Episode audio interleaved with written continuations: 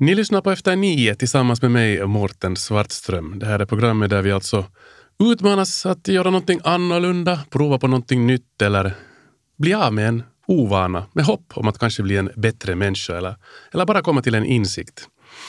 Och inför det här avsnittet så bad vi våra lyssnare att komma med tips och förslag på vem som kunde utmanas och vad den i så fall borde göra. Vi fick in en massa bra förslag. Stort tack för dem. Så för oss var det egentligen bara att välja och vraka. Och den här gången, ja, en av dem som hörde av sig med ett förslag, så det var Jan-Erik Söderström. Jag utmanar min fru, Tola Söderström. Hon har en ny symaskin, köpt för tio år sedan. Den är oanvänd. Tålamod för detaljer är inte hennes starka sida. Jag utmanar henne att göra en ny klänning av gamla kläder som har kastats bort. En ny design. Jag tvivlar på att hon skulle ha tålamod att klara av utmaningen utan att bryta ihop.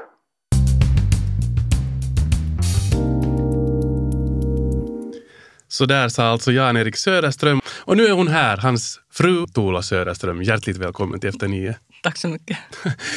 vad, vad säger du, vad väckte det för tankar när du hörde det här? Jo, det väcker väl tankar att han var väl lite irriterad över den här symaskinen som jag köpte 2008 från Göteborg. Mm. Varför jag köpte den har jag ingen aning om. Jag har i och för sig ägt symaskin någon gång tidigare. Jag har sytt när jag var 15, jag har sytt när jag var väl 25, nu är jag 66 och inte använt maskinen överhuvudtaget. Mm. Och det är väl självklart att han blev lite irriterad över att maskinet har åkt från Göteborg till Åland och nu bor vi i Kimit och den har följt med mig utan användning.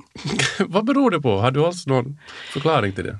Nej, jo, en förklaring kan i och för sig vara det att uh, den här symaskinen som jag använde ungefär 20 år sedan gick sönder. Och det var jättemycket problem med det här tekniska. Jag har inget tålamod, jag läser inga instruktionsböcker innan jag börjar sätta igång någonting. Och när jag köpte den här så jag har i och för sig svagt minne att det är mycket möjligt att jag försökte provsy något.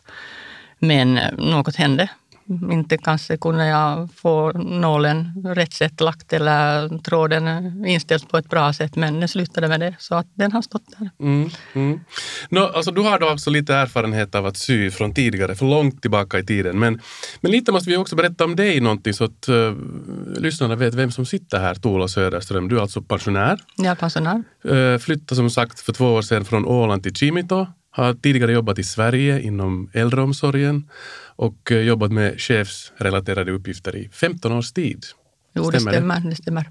Och så träffade som sagt Jan-Erik eh, år 2007 när de var på en språkkurs på Malta. Ja, det stämmer. Mm. Av alla ställen. Av alla ställen. Han är egentligen ursprungligen från Göteborg. Han är Göteborg. Mm. Och då på den tiden bodde jag själva i närheten utan Stockholm i Haninge kommun mm. och jobbade åt Stockholms stad. Och där hade man en möjlighet att spara valfri summa från sin lön till egen utveckling. Jag hade väl sparat x antal år.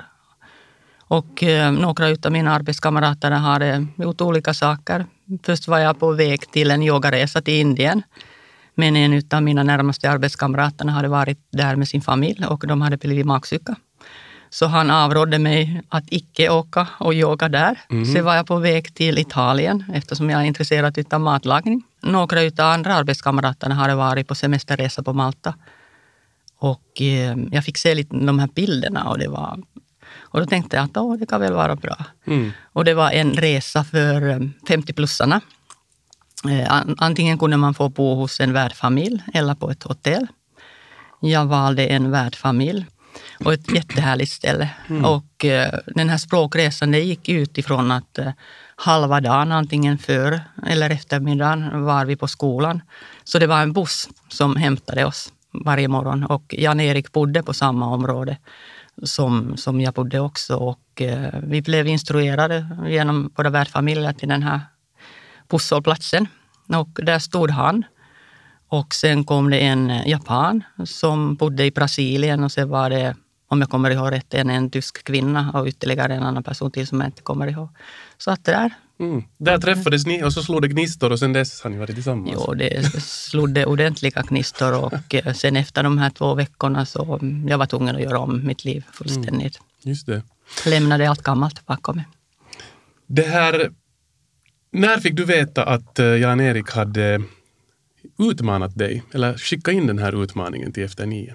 Det måste vara i mars när han hade fått det här eh, meddelandet att eh, Att du han skulle ta- prata med mig om att han har blivit utmanad. Men du visste ingenting om det här att han hade skrivit? Nej, och i och med att han kan ingen finska. Så det händer eh, rätt så ofta att jag måste eh, tolka eller läsa om saker och ting som han har fått mejl och sånt som är skrivet på finska till, till svenska. Då. Så jag trodde i min enfald att när han ropade mig att det var det som det handlar om. Sen fick jag syn på texten och jag fattade ingenting. Jag fattade inte, vad är det så efter nio och utmaning och sy en klänning och sånt där. Aldrig i mitt liv. Och min första reaktion var att kommer inte på fråga. Så att om nu är så retat utan den här symaskinen så då får vi av med den. Inte mera med det. Men här sitter du ändå. Jo, här sitter jag då. Och han övertalade mig med relativt lång tid och sen att okej, visst kan jag väl kanske. I och med att, i och med att jag har idrottat också, så det är lite sån här vinnarskalle där någonstans, så man ska inte ge upp så himla lätt. Och sen, det lät kanske rätt så spännande också att vara med i radioprogram, men framför allt insåg jag vitsen att få en handledare som ska lära mig att använda den här maskinen som icke har använts. Mm. Precis, och din handledare, ja, den som har coachat dig och som har hjälpt dig för att man får ju alltid en, en eh, hjälpande hand i det här programmet när man blir utmanad och eh, du har blivit coachad av Annika Barman Sundblom som i 27 års tid jobbat som textillärare på Axel. Och idag jobbar hon som sysselsättare på Kimitoens kommun och driver också ett eget företag som gör olika former av textilkonstverk. Vi ska alldeles strax få träffa henne också. Men jag tänkte vi skulle börja med att lyssna på ett första dagboksklipp för att du har ju fört lite så här ljuddagbok under den här Ja. utmaningen. Ja, stämmer. Ja. Så att eh, vi ska lyssna till hur du, Tola, kände innan du skulle träffa Annika för första gången. Jag är jättenervös. Idag kommer min handledare för att instruera mig hur jag ska använda den här symaskinen som är boven till hela dramat för att ska sy en klänning. Och jag har dammat av den nu, den har legat i garderoben som sagt från 2008. Och första lektionspasset kommer väl utgår ifrån att jag ska veta hur jag gör och hur man använder maskinet. Sen har jag faktiskt varit och letat efter lite olika tyger. En tyg har jag köpt och de andra är hemhittade från en höna i en garderob. Men första samtalet med Annika, som min handledare heter, gick jättebra. Jag fick ett jättebra förtroende för henne. Det enda som jag är lite oroad över, då hon sa så här att när hon var lärarinna talade hon om för sina elever att det är oerhört viktigt den här avvikssidan. Och då sa jag till henne, ja visst, men det syns inte. Så där tror jag att kommer att bli en jättestor utmaning för mig själv för att ha den här avvikssidan ungefär som den sidan som syns. Men som sagt, vi får väl se vad som händer.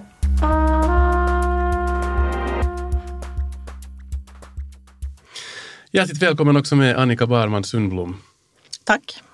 Som sagt, eh, du är ju mycket insatt i att sy. Du har jobbat i över 27 år som textillärare på Axel. Eh, så du om någon kunde väl vara den som är den rätta personen att coacha Tola här. Eh, Tola berättade att det var lite nervöst innan ert första möte. Hur var det för dig? Det- Det var lite spännande för att jag tycker det var en jätterolig utmaning som jag hade svårt att säga nej till. För att på något vis också att man har köpt en fin kvalitetsmaskin och så har den stått tio år så det känns lite otroligt. Mm. Va, va, hur svårt är det att sy en klänning?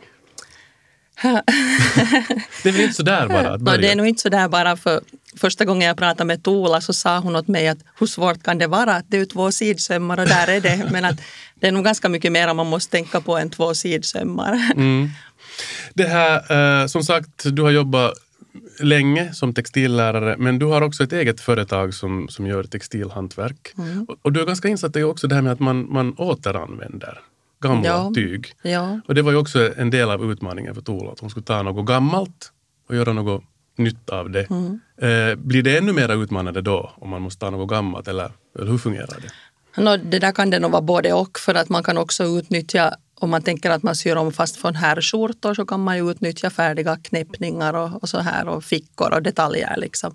Att det är på två sätt det där. Men att det kräver ju ganska mycket kreativitet sen om man ska göra från gamla textilier. Mm. Så att, Det här Tola, du pratade om, om eh, det här med avigsidan. Det var något som Annika också hade berättat åt dig. Nu, nu, nu måste du kanske, ni, öppna, ni måste båda öppna upp det här lite. Vad är det, vad är det liksom frågan om egentligen? Nej, men så det är helt enkelt den, här, den sidan som inte syns. Sömmarna, hur Mm. de ska se ut. Om du trocklar det på rätt sätt, att det ser fint ut. Okej. Och eh, i min värld, det spelar ingen roll, de syns ändå inte. Men jag förstår att om man ska gå och köpa kläder från affärerna, det är oerhört viktigt för kunderna. Mm. Dock inte till mig. Och det var det som Annika hade lite synpunkter på. Ja, alltså då när jag jobbar som yrkeslärare så vi kollar ju alltid av i sidorna nästan till först att de skulle vara perfekta och jämna sömsmåner och så vidare. För det är ju det som man ser sen att det är det en yrkessömmerska liksom som har gjort det. Mm. Så att därför den där avsidan.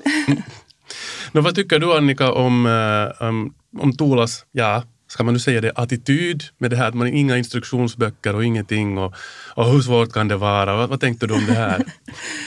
Mm, jag tänkte att kanske det nog blir lite utmaning. Men att hon har nog varit jätteduktig och målmedveten. Och hon ger inte upp att hon gör sen några egna lösningar om det kommer bekymmer. Och, och dessutom så har Tola den där kanske perfekta kroppen att sy åt så hon är slank och, och så att det är lättare förstås att sy åt den. Nå, nu får du inte Annika avslöja för mycket heller för att vi, vi vet ju egentligen inte vid det här skedet ännu hur det riktigt har gått. kanske. Men äh, den här utmaningen äh, börjar kanske inte riktigt som ni hade önskat. Äh, och jag tänkte att vi skulle lyssna på följande dagboksklipp där du berättar lite om ja, en stor utmaning när du skulle komma igång helt enkelt. Vi ska lyssna.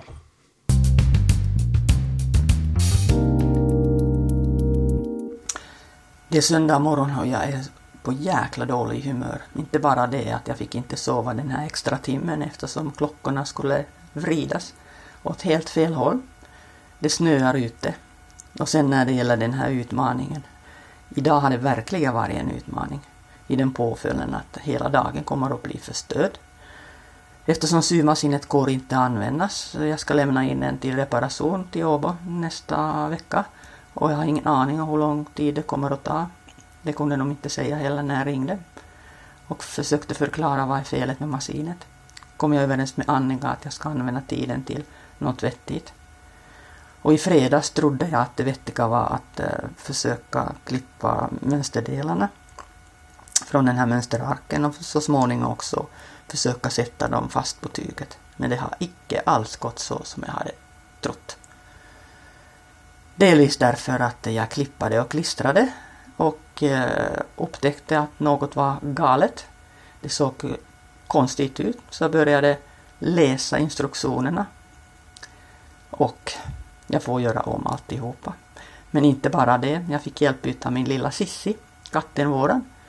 Så självklart den här prasslande pappret väckte hennes intresse så hon har vridit och vrängt och klöst och gjort allt möjligt så jag har fått göra om de här mönstren två omgångar till. Så idag är faktiskt måttet rågat. Och det värsta är det jag vet när jag blir på dåligt humör så det kommer att sitta i hela jäkla dagen. Och det förstör för mig men det förstår också delvis för min man. Och han bara skrattar. Det är tisdag morgon och jag fattar inte hur stort utrymme man behöver ha för att liksom klippa klänningstyger. Jag har sax som inte funkar, symaskinet är icke på plats än så länge. Och dessutom är min katt jättesug så vi måste ta henne till veterinären på eftermiddagskanten. Men jag försöker försingra tankarna i och med att ha en sån här piller i jobb som är inte riktigt min sak. Min man har varit lite behjälplig så det har än så länge funkat det hyfsat bra. Och blodtrycket tror jag mig att den är rätt så normal. Och nu har jag fått hjälp av min psyka Kisse Sissi och för den här gången får hon faktiskt vara där. Men jag har fått göra om saker och ting ytterligare en gång till. Förstås hade jag glömt rätt sida mot rätt sida så att man klistrar fast mönstret på avigssida. Men nu har jag fixat den. Och Sissi, lilla Sissi, ja.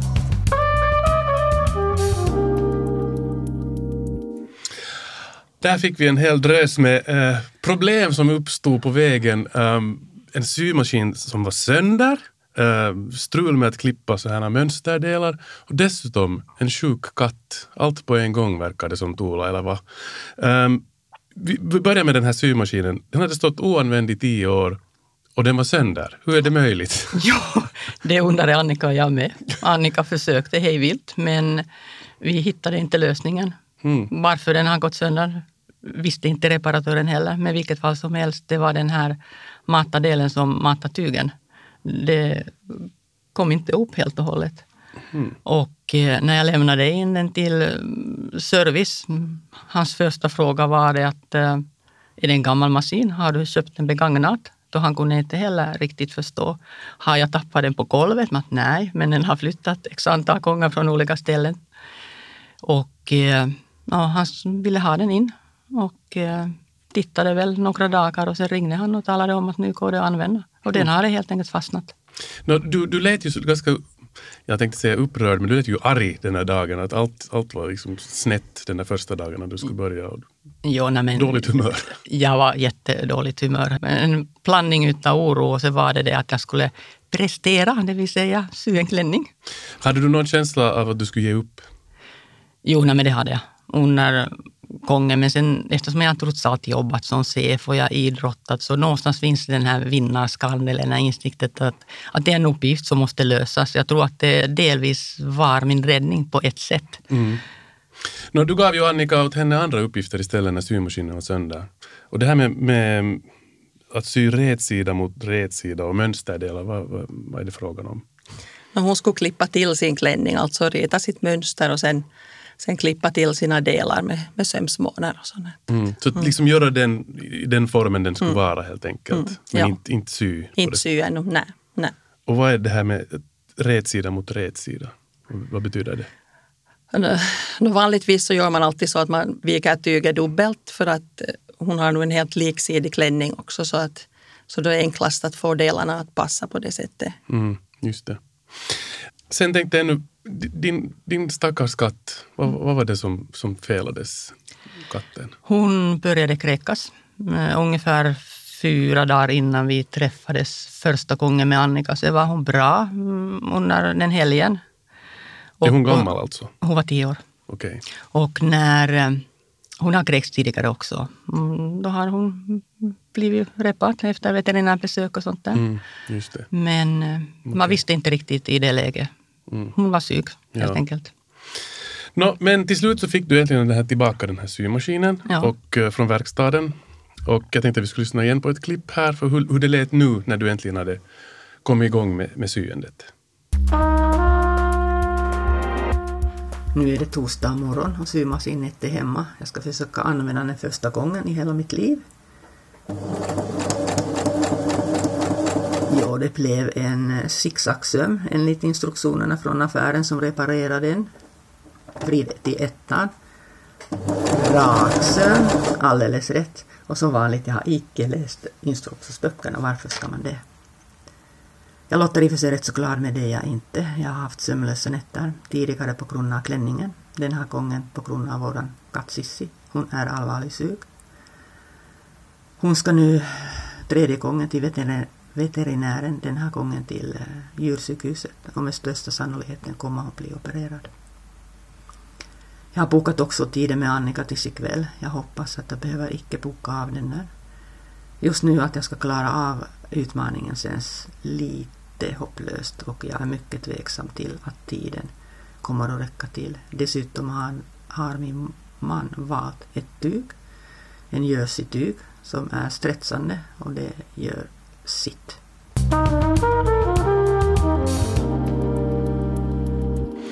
No, du kämpar på Tola trots att du hade lite motgångar där med och, och sen att du hade den här katten också att tänka på.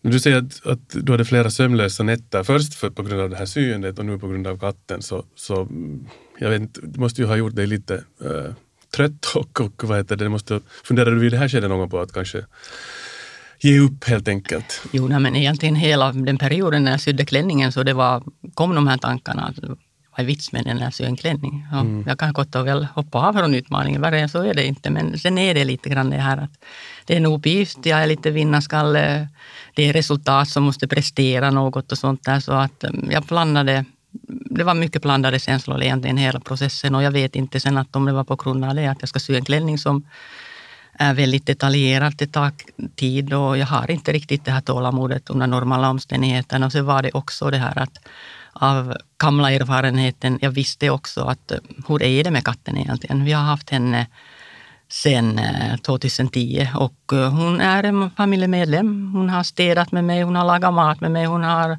åkt pulka på mattorna när, efter städningen på, och hon har suttit på axlarna och varit med i trädgården etc.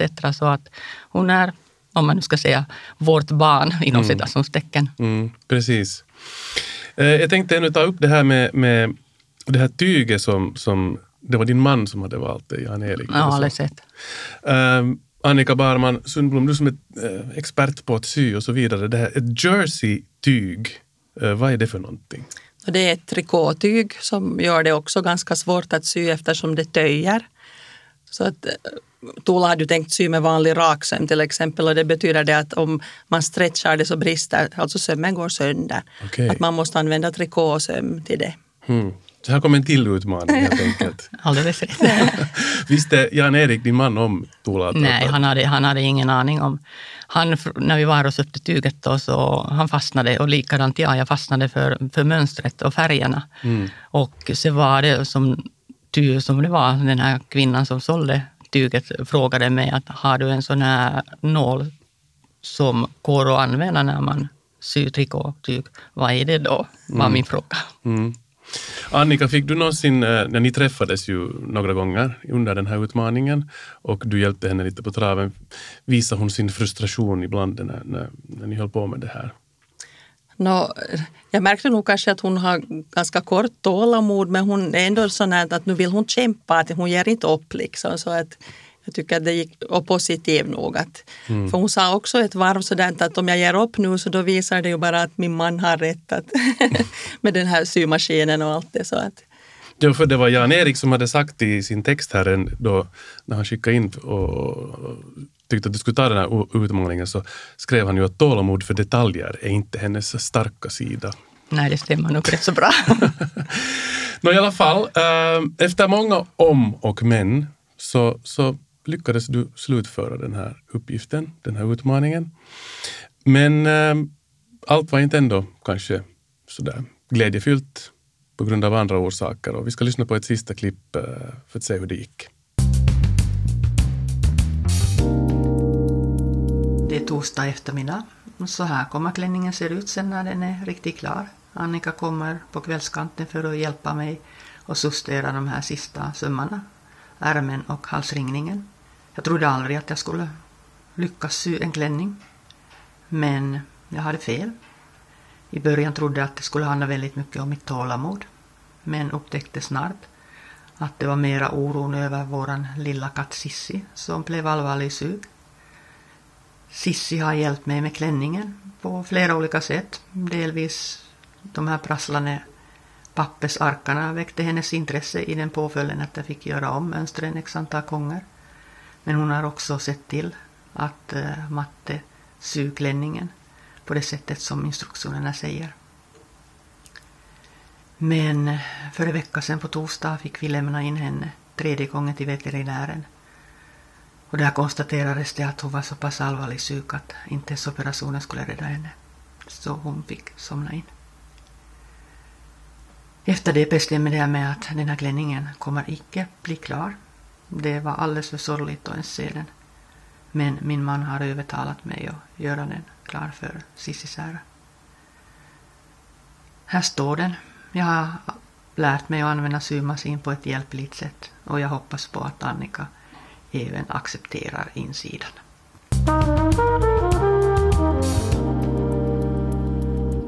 Vi måste börja att beklaga sorgen Tuula, mm, att Sissi gick bort under den här perioden. Och man kan väl nästan säga att det handlar inte bara så mycket om att sy mera i det här skedet, eller hela den här utmaningen. Det handlar också om, om, eh, om katten lika mycket nästan, som hade varit, med, varit närvarande när du hade gjort det här. Va, va, här var du ju också nära på att, att du skulle ge upp, men va, va, var hittade du kraft att fortsätta trots att att eh, du hade den här katten som var sjuk och som sen gick bort. Vad, vad fick dig att fortsätta?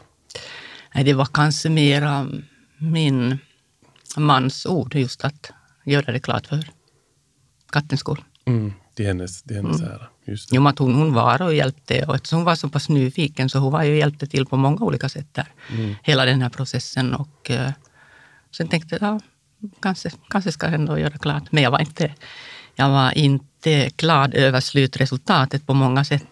Det blev en klänning, okej. Okay. Mm. Uppdraget är slutfört och katten har vi inte längre. Hur, hur Annika, kan ett sånt här syprojekt vara lite en form av terapi också? Kan det ha en terapeutisk roll? Jag tror nog det kan vara helt bra för man får ju tankarna på något annat. Att, att det inte bara är på, den, på katten som har gått bort utan man kan tänka på gå vidare. Och jag tycker hon har lyckats jättebra med sin klänning. Mm. Den blev väldigt stilig och fin. Mm.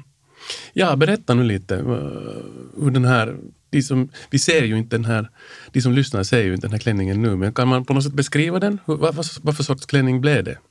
Det blev en lång klänning, väldigt sån här stilren, enkel med lång ärm.